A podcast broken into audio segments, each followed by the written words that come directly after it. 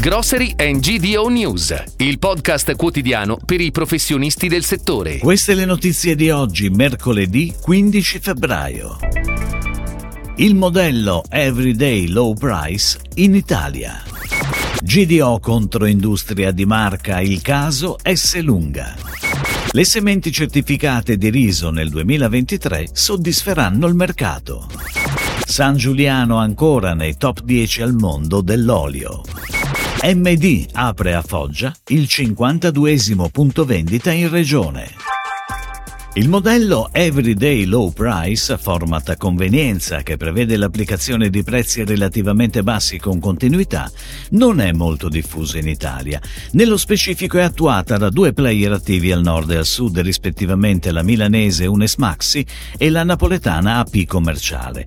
Gli italiani apprezzano i supermercati che offrono prezzi bassi tutto l'anno, pari al 45% del campione, però scelgono i supermercati che applicano le strategie high-low. In ogni caso questi due retail hanno incontrato il deciso successo del pubblico. Sono aziende estremamente profittevoli dove la prima, Unes, è da anni espressione di fatturati rilevanti e decisamente solida a livello finanziario, mentre AP Commerciale, nata solo nove anni fa, è già un'impresa impresa da mezzo miliardo di euro di ricavi. Ed ora le breaking news, a cura della redazione di gdonews.it.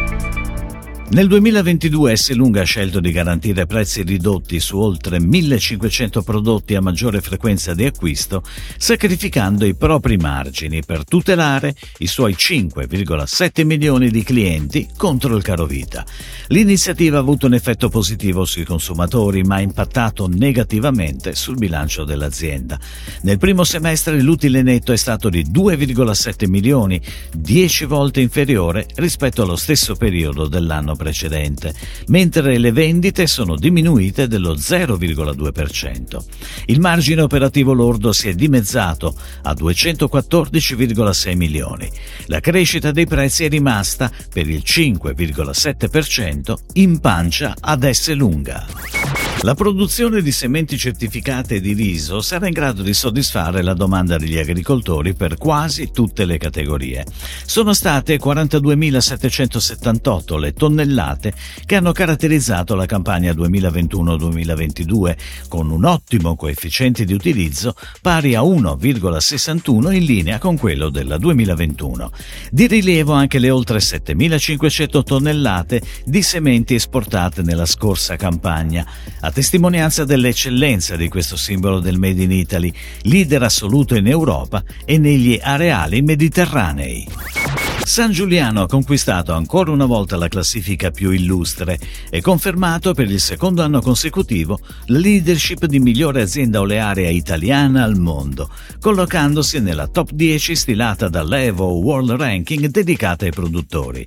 Gli oli San Giuliano sono anche i primi italiani a comparire tra gli extravergini più premiati e apprezzati dalle giurie globali, con il monocultivar Bosana che fa conoscere con grande orgoglio il gusto di Alghero e della Sardegna.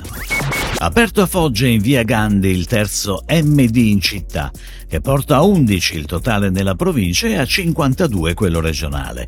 Il punto vendita si colloca tra gli store più estesi dell'insegna, con i suoi 1872 metri quadrati di superficie, di cui circa 1300 destinati alla vendita principalmente alimentare, e ha richiesto un lungo e complesso lavoro di consolidamento e ripristino del terreno.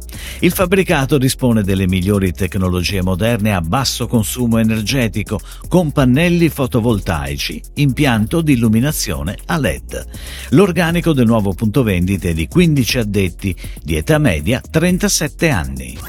Si chiude così la puntata odierna di Grocery and GDO News, il podcast quotidiano per i professionisti del settore. Per tutti gli approfondimenti vai su gdonews.it.